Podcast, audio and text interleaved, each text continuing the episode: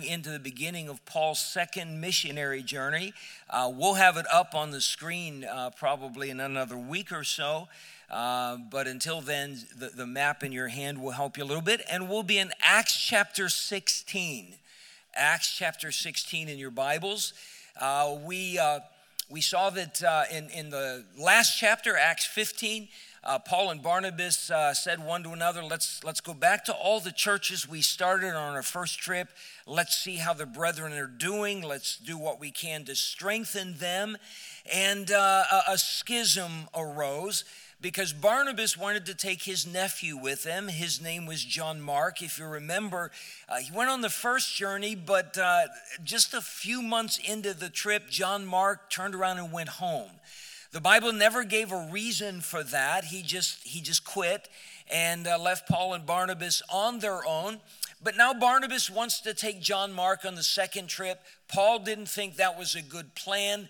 And uh, if you look in, in chapter 15, verse 39, the contention was so sharp between them, between Paul and Barnabas, that they departed asunder, one from the other. And so Barnabas took Mark and sailed into Cyprus. And Paul chose Silas and departed, being recommended by the brethren under the grace of God. So Barnabas and his nephew uh, go to the island of Cyprus, where Barnabas was from. Uh, this is the last time that we see Barnabas mentioned in the book of Acts. Paul refers to him once in Galatians chapter 2, uh, and that is historical, talking about the time that they traveled together. Uh, we, we don't know anything from Scripture as to the future and, and the end result of Barnabas' life. Uh, I don't believe for a moment that he walked out of the will of God. I don't, I don't believe for a moment that he backslid. Uh, one of the reasons I believe that, as we've said, is his nephew John Mark turned out exceedingly well. Uh, at the end of Paul's life, while he was in prison in 2 Timothy 4, if you remember, he said, Take Mark and bring him with you, for he is profitable to me for the ministry. Even Paul changed his mind about that young man. And John Mark is also the human that God used to, to uh, pen the Gospel of Mark.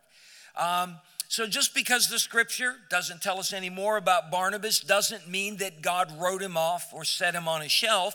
It's just that the spotlight is on the Apostle Paul and, uh, in, instead of on Barnabas. Barnabas has a new, or I'm sorry, Paul has a new partner. His name is Silas. We looked last week in chapter 16, and uh, in this chapter, in these first few verses, we saw that, that uh, Paul acquires yet another helper if you will. He's going to be a younger man like John Mark who will take up that, that part of the ministry. Verse 1 Then came he to Derbe and Lystra. Lystra is where Paul was stoned. It's his third time there. First time he went, he got stoned. Right after he got stoned, the Bible says uh, he stood up on his feet and went back into the city. And the next day they left and went on. And uh, then on their way back to Antioch, he stopped at Lystra again. Uh, I've said before, uh, I admire Paul because if that was me, Lystra is the last place on my places to go visit. Uh, but Paul was a very bold guy, had nothing to fear, uh, being in the will of God. And so this is his third time uh, going back to that church in Lystra. Behold, a certain disciple was there named Timotheus, the son of a certain woman which was a Jewess and believed but his father was a Greek. Terminology there leads us to believe his father was a lost man. Uh, we know from 2 Timothy 1, both his mom and grandmother uh, were saved. Probably during Paul's first visit through there, they had gotten saved. Uh, they transferred that, that faith to this young man named Timothy, verse 2, which was well reported of by the brethren that were at Lystra and Iconium. These were cities that were sort of like Meriden, Wallingford, very close in proximity. People did a lot of business dealings back and forth. Neither one were large places. Uh, and this young man, Timothy, had a very, very good testimony uh, in, in both of these cities. Uh, we talked last week about the importance of testimony, the fact that every one of us has one uh, all of the young people in the other building, whether they're the children all the way up to the teenagers and everybody working with them, we all have a testimony. Our testimony is of our own making whether it's a good one, whether it's a bad one. Uh, this young man had a very good testimony. Verse 3 Him would Paul have to go forth with him. Paul just felt led of the Lord to bring this young man with him. Timothy would become very important in Paul's life. We'll, we'll see his name pop up an awful lot through the rest of the book of Acts. Uh, throughout Paul's writings uh, to the church at Corinth, Paul recommended Timothy to them. He said, I have no man like minded who will naturally care for your state. Paul had complete confidence in this young man. Uh, and everywhere Timothy went, his testimony only grew stronger. When Paul left the church at Ephesus, a great soul winning church that we're going to study in, in uh, the next few weeks to come, uh, Ephesus was a church that God used to put the gospel throughout all of the region called Asia. Look on your map at that red section. That is the modern day country of Turkey, or at least part of it, about half of the modern day country of Turkey. That was what was referred to as Asia. Uh, the seven churches in Revelation uh, were all located in that region. Uh, can you find Ephesus uh, on the seacoast there? Uh, let's see. I found it. Anybody, everybody found Ephesus yet? Okay. Um, Ephesus was the epicenter while Paul was pastor there for about two and a half years. They spread the gospel, the Bible says, till all that lived in Asia heard the word of God. They did it without the internet. They did it without any kind of television, radio, without the printing press, with gospel tracts. It was just through word of mouth those believers spreading the gospel, uh, that church at Ephesus became the soul winning hub. Uh, and a lot of those churches that we read about in Revelation were undoubtedly started uh, by people that came from the city of Ephesus. So that church in Ephesus was a great church. Paul left Timothy there to pastor that church. That's how much confidence uh, that he had in this particular young man, Timothy. Back to Acts 16, verse 3 Him would Paul uh, have to go forth with him and took and circumcised him because of the Jews which were in those quarters, for they uh, knew all that his father was a Greek. This is one of those verses I've always had a little question mark beside. If you remember in chapter 15, they had the first big controversy in the New Testament church.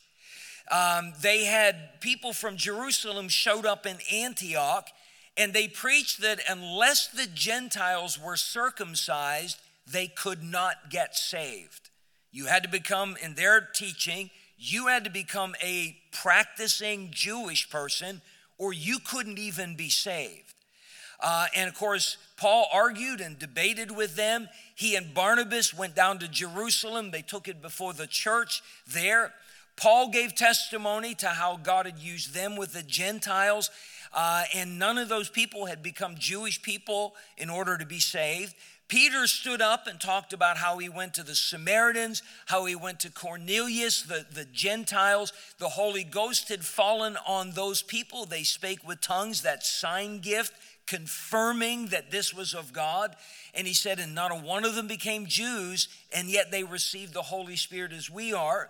Then James, the pastor of the church at Jerusalem, he had the authority in that church, stood up and gave his, uh, if you will, summation of the whole thing that. Uh, that the, uh, the Gentiles did not have to become Jewish in order to get saved, but the Gentiles should be staying away from everything related to idolatry. There ought to be that, that change in their lives, that change of direction, and so forth. So Paul spearheaded uh, the biblical side of that argument. Uh, the Judaizers are not done. They're going to follow him around. You'll see them popping up all through the book of Acts. So now all of a sudden, Paul is back in Lystra. He's got this young man, Timothy. His mom's a, uh, is a Jew, his dad's a Greek. And uh, Paul argued at Jerusalem uh, Gentiles don't have to be circumcised in order to be saved. But the first thing he does when he meets Timothy is he has him get circumcised. Um, does anybody else find that a little bit confusing? Okay. The only explanation in the Bible gives for that, look at verse 3 again. He took and circumcised him because of the Jews which were in those quarters, for they all knew that his father was a Greek. Um, it wasn't that, that Paul was caving in on the Bible's teaching now uh, about the uh, Jews and Gentiles. It was because everybody in those, those regions knew who Timothy was, and Paul's ministry always started in a synagogue. Uh, when one was available. The Jews in that quarter knew of Timothy and they knew that his father was a Greek. Timothy was going to have a hard time ministering to them. And Paul evidently saw it as a matter of wisdom at that point for Timothy to be circumcised because he, his mother was Jewish, so he had that heritage as a part of it uh, in order to keep the door open with the Jews in those quarters. Uh, this was not Paul's standard operation. Uh, other Gentiles that served with him, uh, Paul didn't do that. Uh, keep your place here and turn to Galatians chapter 2. Galatians chapter 2. Paul is relating some of his personal history here.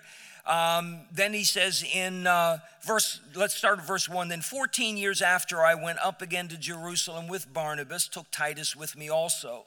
And I went up by revelation and communicated unto them that gospel which I preach among the Gentiles but privately to them which were of reputation, lest by any means I should run or had run in vain. He said, I was letting them know what I preached, uh, making sure I was doing things correctly, but neither Titus, who was with me, being a Greek, was compelled to be circumcised. So, this guy Titus that he took with him, who would later serve as, as did Timothy, uh, was a Greek. Paul didn't require him to be circumcised. But Timothy, he did because of his Jewish heritage. And that is all the more detail we get in the Bible. I don't, I don't know of any way to come up with a more plausible reason for that. There are some things I think we just have to trust to the Lord, and we'll find out when we get to heaven the full reason. But in Paul's mind, uh, at that time, in order for Timothy to have a viable uh, ministry in his home area, uh, they saw that that was something that he, he uh, should do. And we'll leave that up to the Lord as to whether that was the right or wrong decision. Verse 4 As they went through the cities, they delivered them the decrees for to keep that were ordained of the apostles and elders which were at Jerusalem. That's about abstaining from meats offered to idols, uh, from, from uh, drinking blood, uh, things like that. Anything associated with idolatry, uh, with fornication, those were those decrees, and they're telling the churches these things. And verse 5 and so were the churches established in the faith. That was their reason for this trip, uh, and they're doing that. And look at this, and increased in number how often? Daily. These churches were seeing people saved on a daily basis. That means they were going soul winning on a daily basis. Um, and, and God was doing a great work, and as churches get established, that's what happens. And so these are the churches they've already been to. Verse number six Now, when they had gone throughout Phrygia and the region of Galatia, and were forbidden of the Holy Ghost to preach the word in Asia. So just take a, a, a little moment, look at your map. Phrygia is the region bordering the red and green section on the map. Okay, uh, that's that's kind of the area they started in uh, on their first journey, and then they veered to the east to Lystrum, uh, uh Lystra, Iconium, Derbe, and so forth. Uh, so they've strengthened the churches there. Um, and now they wanted to go into Asia. And the Bible makes a strange statement. They were forbidden of the Holy Ghost to preach the word in Asia.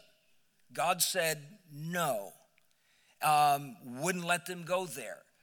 Um, so after they were come to Mysia, uh, notice that's in the north. They're sort of traveling west now, and they're they're skirting the very northern reaches of this region called Asia, they essayed. That word means attempted to go into Bithynia. And that's to the northeast. That's the light green section, Bithynia and Pontus. How many are finding that on your map? Okay? So, Paul is trying to get the gospel. Uh, he later stated he always wanted to go in, in places where Christ was not named. He never wanted to build on another man's ministry. But again, verse 7 but the Spirit suffered them or allowed them not. Now, we're not sure what the Lord did to let Paul and Silas and Timothy know uh, that they couldn't go to Asia. Uh, it might have been just a, a, a, deep conviction in their heart, and God said, That's not where I want you to be. Maybe that peace that passeth understanding was completely pulled away from them on that. Maybe God just put roadblocks in front of them uh, and just kind of closed doors. Uh, maybe their travel plans just kept falling through. Uh, the Bible doesn't tell us that, other than the fact that God was saying no. God sometimes does that. We know that God answers prayer. One of the things we've got to realize that sometimes God's answer to our prayer is no. And Paul is, is finding that out. Now, Paul wants to do a good thing. Um, he's not wanting to go to these places to make a fortune or, or to get rich or anything like that. He's not going for any sinful reason. He wants to share Christ. Um, in our minds, it'd be, well, yeah, but that's what we're supposed to do go into all the world and preach the gospel to every creature. Yet the Lord said, no, Asia's not where I want you to do that. And no, Bithynia is not where I want you to do that. Eventually, the gospel would get to those places. Um, but uh, this wasn't the time, and, and at this point in time, Paul wasn't the person to do that. Um, verse 8, and they passing by Mysia came to Troas. So they're following that red line across the northern part of Asia uh, through the region of Mysia, and they're on the coast now in a town called Troas. Okay, so they've kind of made their way through, and it doesn't seem like they stopped during this time uh, to plant any churches anywhere. The Lord's just not giving them the liberty to do that. Uh, we're going to stop there at verse 8 for just a moment and consider this, this matter of the Lord stopping them, the Lord closing doors, the Lord saying no. Um, I, I, have a wide margin Bible that I, I use for this particular study, and as I was looking at this portion of Scripture and praying through it, uh, seeking what God would have me to learn from it, I jotted down a couple of notes as a reminder to myself. The first one is this God always has a plan. Did you know that? God always has a plan. Uh, trust in the Lord with all thine heart and lean not unto thine own understanding. In all thy ways acknowledge him, and he shall do what? He shall direct thy path. God always has a plan, He always has a path that He wants us to follow. Uh, we're looking at the map here that Paul and Barnabas, or I'm sorry, Paul and Silas now uh, followed on their second missionary journey. You understand that map was, uh, or, or that, that path was mapped out by God. They are following God's path. God always has a plan. Second thing I wrote down is this God's plan is not always our plan, even when our intentions are good. Sometimes God says, I, I realize you want to do something good. Uh, God's not angry with us at that, at that, but God, God has a way of saying, That's not my plan. That's not my plan for you, or that's not my plan now.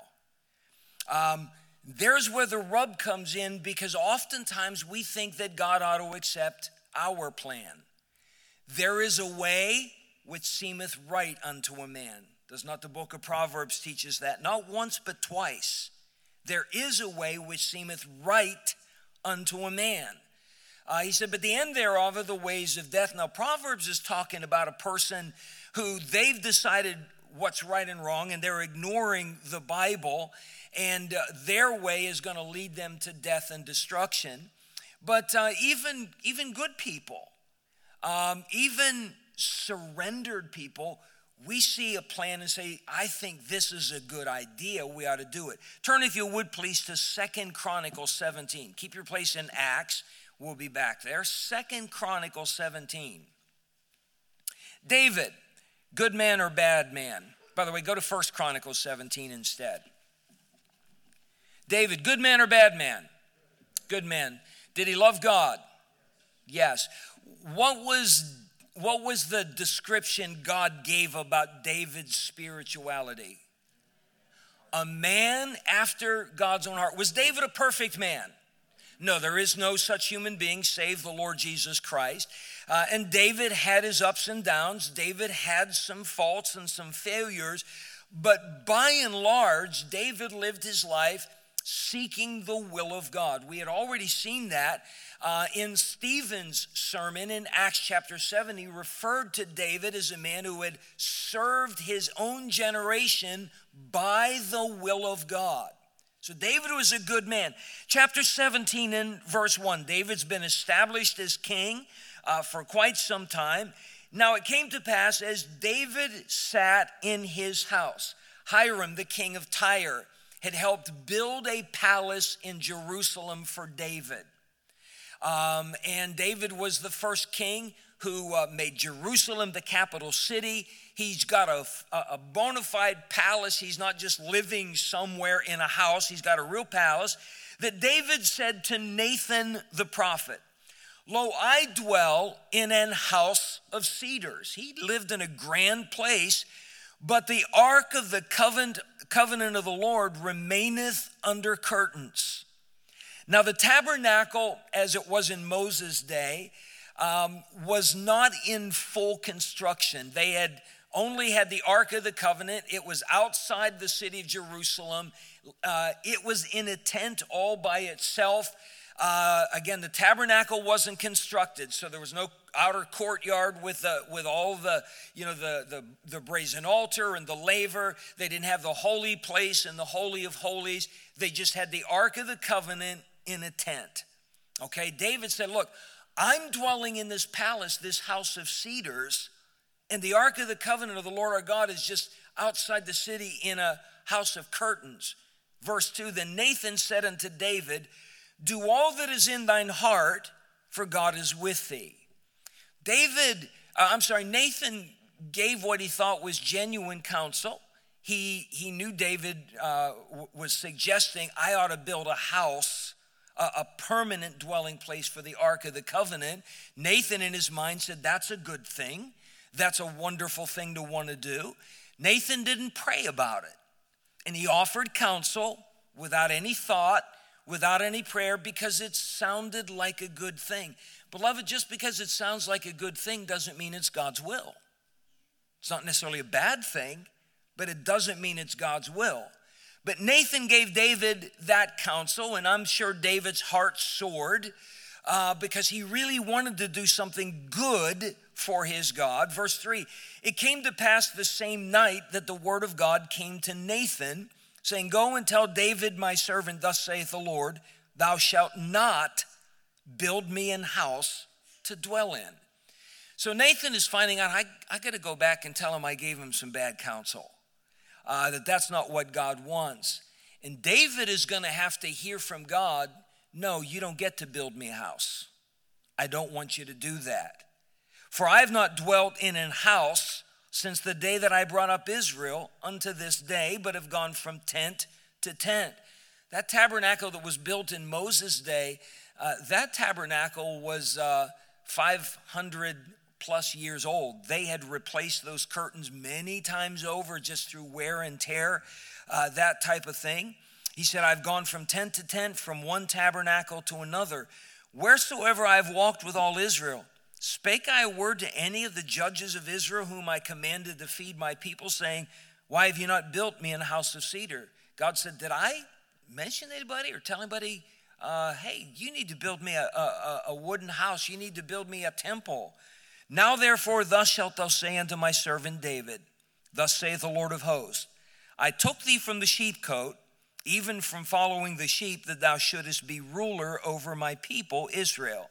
And I've been with thee whithersoever thou hast walked, and have cut off all thine enemies from before thee, and have made thee a name like the name of the great men that are in the earth.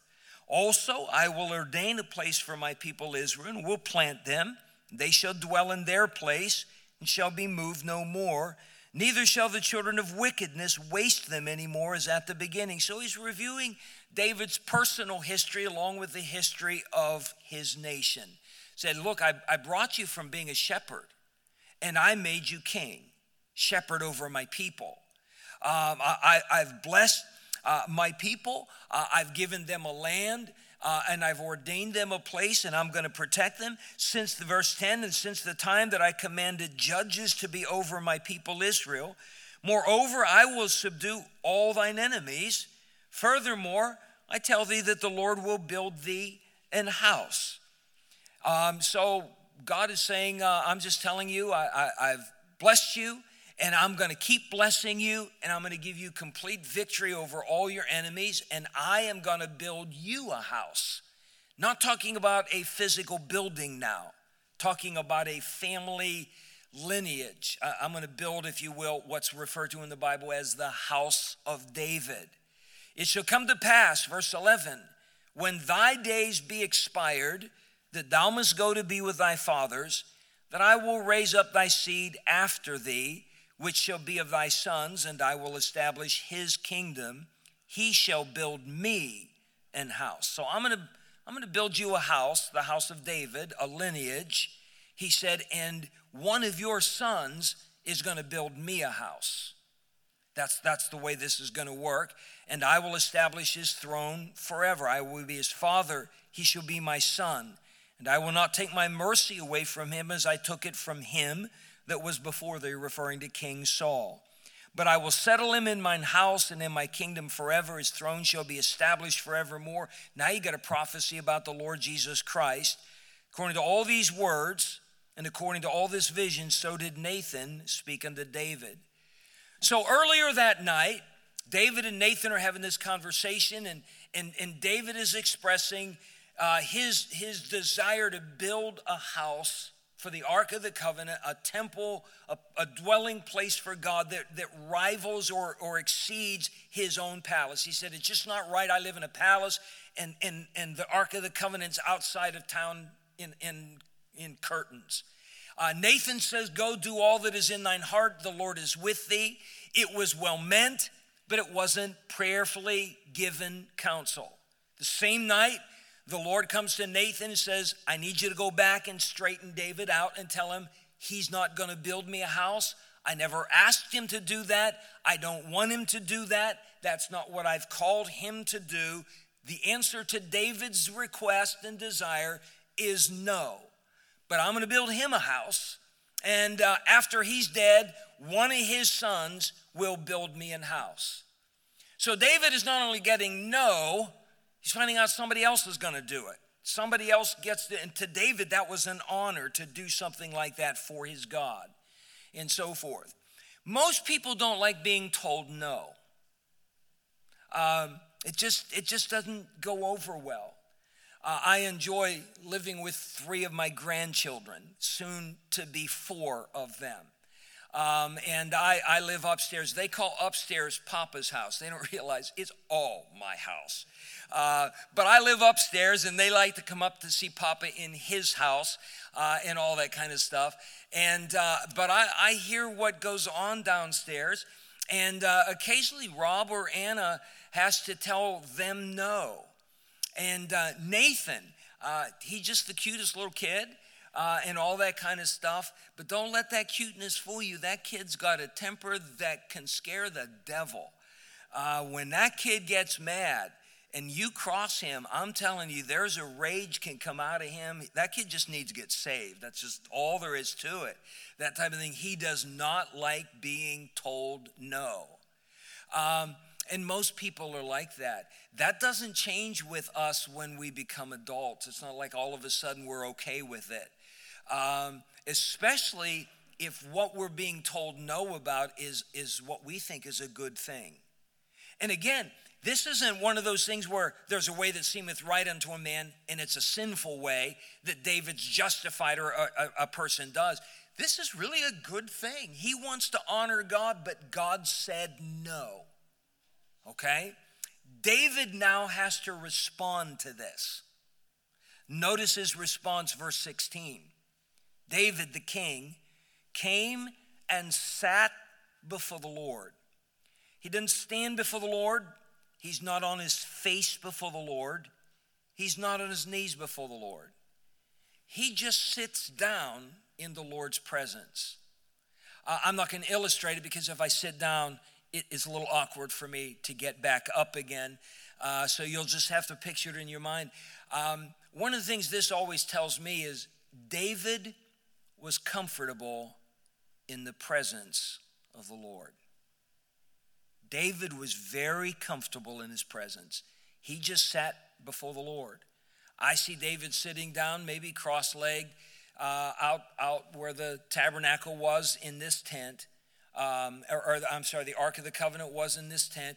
And I just see David sitting down in the presence of the Lord. There's only one way you can be comfortable in the presence of the Lord like that is you have to spend a lot of time there. For my birthday uh, this past November, uh, my kids decided to give me a very unusual birthday present. Uh, there's a movie that was made like 34 years ago called The Princess Bride. Uh, how many? Yeah, I can tell all of the spiritual people. You know exactly what it is. How many have the lines all memorized? Well, they had a they had a showing of it over at the Oakdale Theater, uh, and so forth. And my kids, uh, they they bought tickets for me to go and and to see this. And the guy that starred in it, Cary Elwes, who played uh, uh, Westley in there, was actually going to be there. Uh, and he was going to do a question and answer and stuff like that. And my trainer Sam went along with us and so forth. And it was kind of fun. There were, you know, about two, three, four thousand people there, and all through the movie, everybody was quoting the lines together.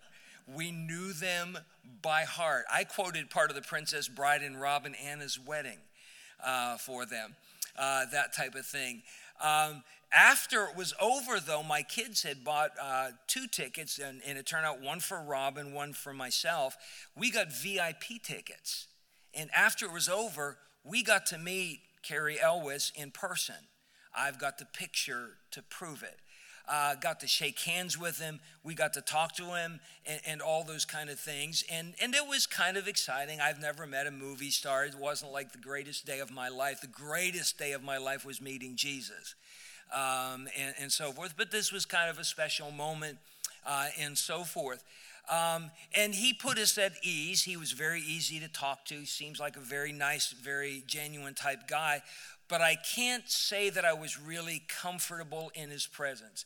You know, I, I was afraid I, you know, I was going to burp or I was going to do something stupid say something stupid, that type of thing. Uh, because I just I, I, didn't know him, you know, and here's this famous guy, and and, and here's you know Rob and I and so forth, uh, and and and it was it was fun while it lasted, uh, and so forth. But it it uh, wasn't something that I'm used to. wasn't comfortable there. Um, David was so comfortable in the Lord's presence, he could just sit down and and he was good. He had to spend a lot of time there. Are you and I that comfortable in the Lord's presence? It's not the heart of the message tonight, but it's, it's an amazing thought. David the king came and sat before the Lord and said, Who am I, O Lord God, and what is mine house that thou hast brought me hither? Part of the reason we don't like being told no is because we think we're somebody. We think we're so important, like, how dare you tell me I don't get to say or do what I want to do, even with God. David didn't have that, that attitude. He said, Who am I that you've brought me this far? I mean, really, God, who am I? David never got over the fact he was a shepherd. And yet, this was a small thing in thine, in thine eyes, O God, that you brought me this far. For thou hast also spoken of thy servant's house for a great while to come. You've talked, you've talked about my house that you're going to establish all the way out into eternity that one of my descendants will rule upon the throne of Israel forever.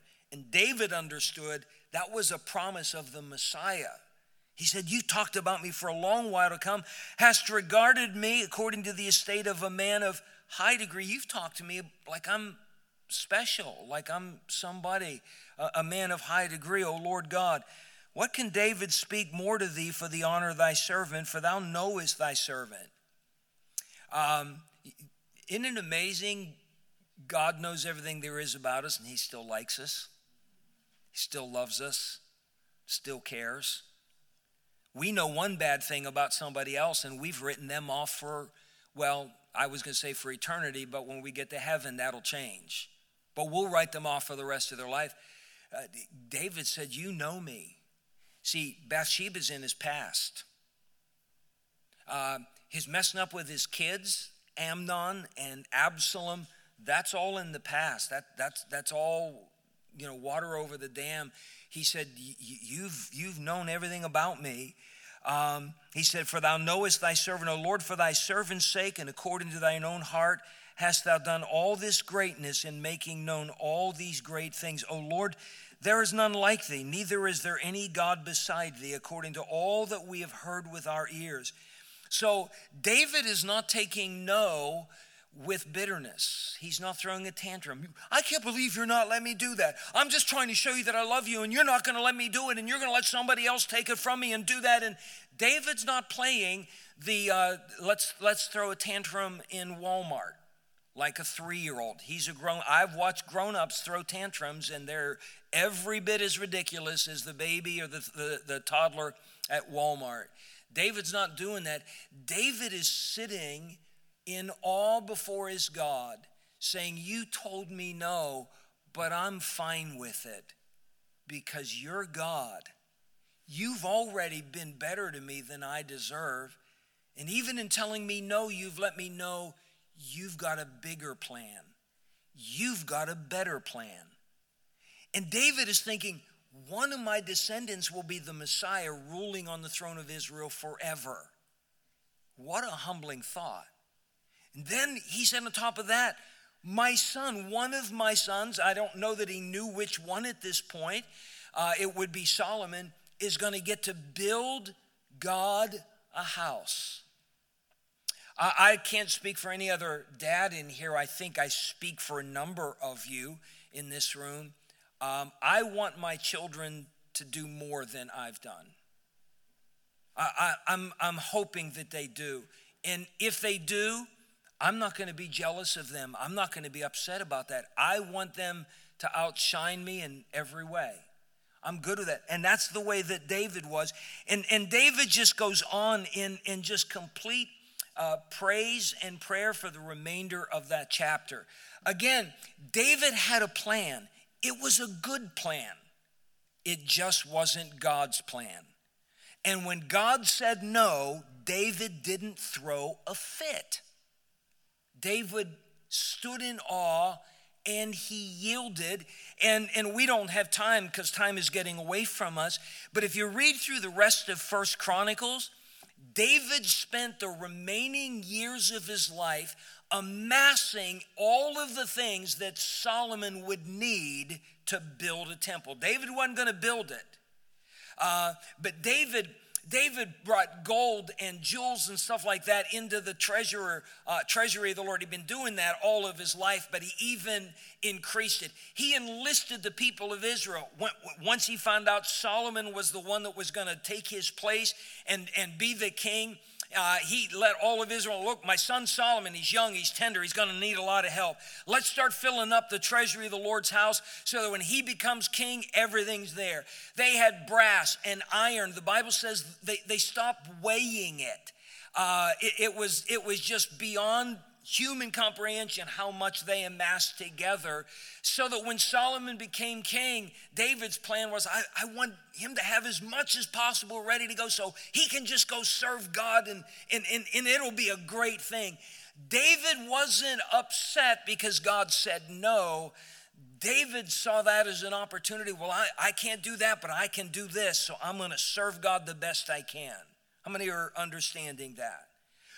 There's the example. There is the heart and the spirit God wants us to have. Um, going back to Acts chapter 16, I stated God always has a plan.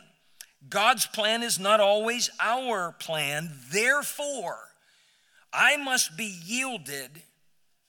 I, I must be yielded enough to always trust God's plan happily. Okay, Lord, I don't understand, but I know you're God and I know you're good, and I'm going to trust you. God's not always going to give us what we want, when we want it, and how we want it, but God's always a very, very good God. Has anybody here ever gotten frustrated with God and, and a little impatient with God about something? Anybody? Uh, that's just human nature. Uh, Trina and I got married in 1984. Uh, we got married in June, and in the uh, on September 30th of that year, uh, we moved from Pennsylvania to upstate New York, and I became the youth pastor at Heritage Baptist Church of what was then in East Palmyra, New York. It's now Palmyra, New York. Um, and so we, we moved there. Uh, as we got settled in, uh, we, we got on the church insurance policy. They had Anthem, Blue Cross, all that kind of stuff. And uh, shortly after we moved there, uh, we found out that Trina was expecting our first child. So we had we had been married about three months or so when we moved there. Shortly thereafter, we got there. Uh, Trina got pregnant and so forth. And Trina's due date uh, was early June of the following year, 1985. Uh, I, I, think it was like June the 4th or 5th uh, was her due date. There was another couple in the church, and the girl's due date was exactly the same as Trina's. We went to the Lamaze classes together and learned how to breathe and all that kind of stuff together. I remember sitting in the class, and they were talking about, you know, sometimes ladies go through you know, uh, labor and all that kind of stuff, and then they still end up having a C section. I remember looking at her and I said, That's exactly the way you're going to do it. And she said, Nah, there's no way that's going to happen. And that's exactly the way that she did that. Um, but the other couple, they had their baby uh, at the end of May. Uh, it came it came about a week or so early. And, uh, you know, Trina and I were excited. It was our first child. We had no idea if it was a boy or a girl. I was hoping it was a boy because I had already told everybody it was and, and uh, so forth. But we were very excited and we had the nursery set up and so forth. And uh, May finished and the other couple got their baby, but we didn't. And we're, we're still waiting on it. And Trina's due date came and it went, and uh, there, was no, there was no baby. Had lots of false labor. We were back and forth to the hospital at the doctor's instructions several times, and each time he said, This is it. Uh, one night, one, we spent the entire evening at the hospital, uh, and uh, you know it was just like, man, this is it. And at three four o'clock in the morning, the contractions just stopped, and they sent us home. Um, we just kind of got to the point we just thought it was a fluke, and she just had a lot of weight gain. There was no baby coming, and it, it, I mean, we were almost into July and there was no baby. Um, she was overdue. The doctors kept checking. They said that there was no fetal distress. And as long as that was the case, they said, uh, you know, let the baby cook as long as he wants to stay in there uh, until he's done. And, and uh, you know, then we'll pop him out of the oven, that type of thing. Um, and they said, if we sense the fetal distress, then, then we'll uh, go ahead and take the baby, that type of thing. Well, it didn't happen. Uh, well, on a Friday night, uh, June the 28th, uh, Trina woke me up uh, about 11 o'clock at night or so, and she said, Honey, can you help me? Can you rub my back? I just feel awful. And she was ex- explaining things. I said, Honey, maybe you're in labor. She said, No, I, have been in, you know, uh, had the, the pains and stuff. This isn't it. And I'm thinking, Honey, you're, you're, you're two and a half, almost three weeks late. It, it, it, it's just got to be. I called the doctor, and, and he said, "Yeah, she's she's in labor. Uh, take her to the hospital." And I went back to the to where she was laying in bed and said, "Na na na na na na, you're in labor." The doctor sided with me, and we went in, and uh, she was in labor all night long. And then the next day, she had a C-section, and there was Tim. Okay, um, it was it was long long month of June. It was a frustrating time. Uh, we were, you know, expecting the first child. We were excited about it, and we felt that way with all of them. Uh, you know, that type of situation. But here's what we found out: that if Trina would have had the baby the, that one night we went in, uh, it was right around time of her due date. If she would have had Tim that night, uh, she would not have been on our insurance long enough, and they wouldn't have covered it. And we would have had to pay for everything. They wouldn't have covered it all. Um, when Tim was born, June the 29th, um, he was now like officially two days beyond, uh, you know, everything. Um, so the insurance was going to co- cover everything. If he'd have been born on the 27th, we'd have had to pay for all of it. Um, I think if I'm remembering right, if he'd have been born on the 28th, we'd have had to pay for all of it. He was born on the 29th. Wasn't that nice of God? Um, wasn't that dumb of me for being all frustrated and all that? How many have ever had to go back to God and say, Lord, I'm sorry I was an idiot? Please tell me I'm not the only one that did that. Go back to Acts chapter 16 and we're done. They want to go take the gospel to Asia, very needy place, and God said, no, they were forbidden of the Holy Ghost to go there. So they came to Mysia. Uh, they're, they're scouting the north of that. Uh, they want to go to Bithynia, and the Holy Spirit won't let them. You realize they've been told no, not once, but twice. And isn't this what they're out to do? They're missionaries taking the gospel, and yet the Lord's closing doors. We're not sure how God told them no, but God's, God's doing that. Paul and Silas could have gotten discouraged and said, What's the point of this? Everywhere we want to go, God closes the doors. We can't. Let's just go home and call it a day. Uh, verse 9 And a vision appeared to Paul in the night. There stood a man of Macedonia and prayed him, saying, Come over into Macedonia and help us. Look at your map one last time. That's all the way across the Aegean Sea. They're not even trying to go there. They wanted to go a completely different direction. They get this vision of a man from Macedonia uh, saying, Come to help us. After, we had, uh, after he had seen the vision, immediately we endeavored to go into Macedonia, assuredly gathering that the Lord had called us for to preach the gospel unto them. God had a new place for them. God made it clear to them, and they happily went. It wasn't where they planned to go. But God was going to do some great things. Some of the greatest churches of the New Testament, the church at Philippi, would be the first church that they would start. And it would be, in my humble opinion, Paul's favorite church. He would write the book of Philippians to them. Um, it was a church that he would brag about to the Corinthians uh, about their faith in spite of their poverty and their generosity and, and their, uh, their, their willingness to give themselves to the Lord. And so much of Paul's great ministry was in front of him, but it, it, it came after God said no twice. You and I just need to have a yieldedness to God so that if God says go, we go. If God says no, we're okay with that. And last but not least, let's let's seek to cultivate a relationship with the Lord where we are so comfortable in his presence. Not that we're sacrilegious, not that we're, you know, talking to God like, "Hey bro, what's up?" But we're we're comfortable in his presence like a David. We spend so much time there that we're comfortable in the presence of God we need to stop there tonight. Thanks for being here.